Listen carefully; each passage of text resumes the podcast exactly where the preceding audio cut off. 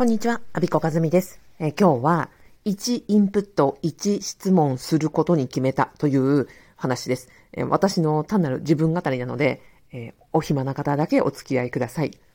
実はですね、あのビジネスのね、師匠から、今日こんなメッセージをいただいたんですよ。もう遠慮しないでどんどん質問しろと、あの全力で体当たりしてこいというような励ましのメッセージをいただいたんですよね。まあ私だけではなく、その、たくさんの弟子をね、抱えてらっしゃる師匠なので、私、その弟子に向かって、そんな風におっしゃってました。私、このお言葉がね、むちゃくちゃ響いて、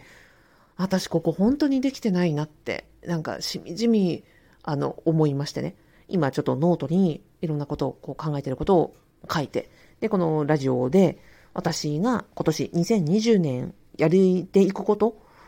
の一つのマイテーマにしようと思って、えー、ここで、まあ、あなたにね、聞いていただくことで、ラジオに話すことことによって自分で宣言しようと思って、ここで話しています。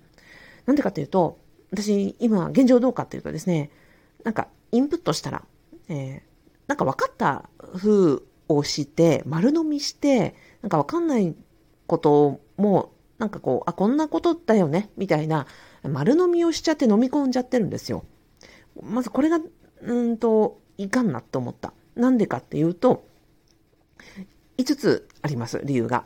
この質問しないことによって、まず私は質問がしてないわけじゃない、理解してるわけじゃない。なん、えー、起こってることは、私の脳内でちゃんと分かったことと分かっていないことの仕分けができていないんだ。もしくは仕分けをするほど丁寧にそのことを取り扱っていない。インプットしたことを、あ、ここ分かったな、ここ分かってないなっていうことを、ちゃんと考えずに、なんか全体について、あ、こんな雰囲気だよね、みたいな感じで丸飲みしちゃってるなってことだと思うんですよね。うん。じゃあ、えっ、ー、と、なんかこれね、私、煮魚が好きなんですよ。カレーの煮付けをすごく思っていて、カレーの煮付けのあの、縁側のところってすごい美味しくて、私は好きなんですね。で、でもあの、縁側って骨がいっぱいあるから、こう、身と骨を、あの、カレーの縁側の骨をより分けるってすっごくめんどくさいですよ。だから、えっ、ー、と、この、この作業がその、インプットしたときに、これは分かったな、これ分かってないなってより分ける作業って、あの、縁側のね、骨と身を分けるぐらいに結構めんどくさい作業なので、何が楽かっていうと、まあ、全部食べないってことにするか、なんかあの、小骨もむしゃむしゃってなんか無理やりこう噛み砕いて、多少ね、小骨が1本2本入ったからといって、なんか、銀シャにもうバリバリ食べちゃって、全部ごっくんって飲み込んじゃった方が楽なんですよね。でもそれをやっちゃうと、ね、やっぱり消化できないものを飲み込んでるわけだから、結果的に私の血肉にはななってないよねっていうことを今思ったっていうところです。で、二つ目、質問できていない、私がね、質問できていない理由というのは、二つ目、不明点を言語化していないということですね。うん、分かったこと、分かってないことを仕分けはできない上に、分かってないことを、何が分かっていないのかをちゃんと表現していない、ここを思考を、考えることをめんどくさがっている。次に、分かったことを相手に伝えるという作業も結構大変ですよね。時間を使い、相手を、に、えっと、何か投げかける、テキストで投げかける、もしくは本当に直接言葉で質問をする、どちらにしても、相手に伝える作業ってすごく大変ですよ。時間取られるし。だからここをサボっているってこと。で、四つ目、自分を、なんか、悪い意味で防御しちゃってる。自分をなんか守っちゃってる、心理的に。っていうことがあります。例えば、自分の恥ずかしさ、質問して、なんか、こいつ本当にこんなところ、あの、処方的なとこ分かってないなとか、このバカなのかとか、えー、っていうところを見せない方がやっぱり楽ですね、自分のこと守れます。あとは、言わない方が楽ですよ。相手に伝えるってめんどくさいし、思考するのもめんどくさいので、質問しない方が楽ですよね。で、あとは、私、個人的に、なんか、相手の時間を奪っちゃってるっていう囚われが、ちょっとね、幼少期の体験からも結構根強くって、あの、会議とかでも自分が、まあ、司会進行するならいいんですね。だけど、なんかこう、誰か発言してくださいみたいに言われた時にはもう絶対言えないタイプなんですよ。なんでかっていうと、なんか私のことを言葉に出すことによって、ここにいるみんなが、例えば1分でも30秒でも時間使わしちゃってるなみたいな、この、うん、本当に、あの、根源的なですね、震えるような恐怖があって、そこ、すごい苦手なんですね。まあ今克服中ではありますけど。というのが4つ目。じゃ質問できない理由5つ目。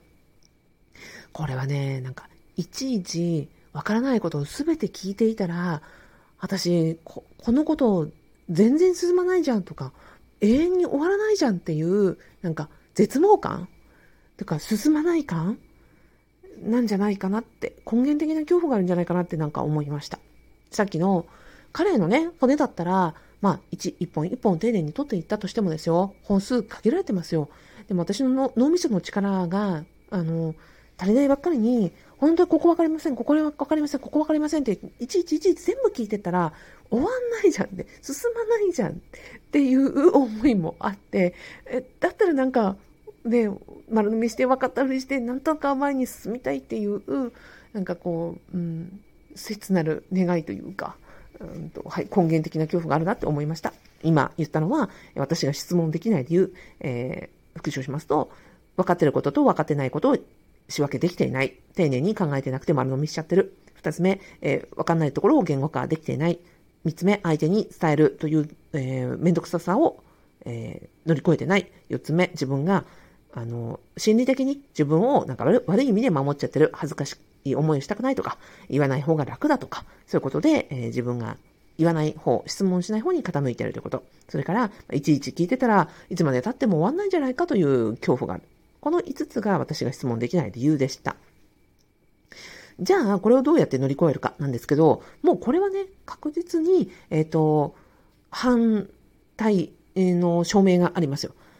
まずは、質問する人は伸びるって私、本当にたくさんの方を、あの、質問する方伸びるなっていうじ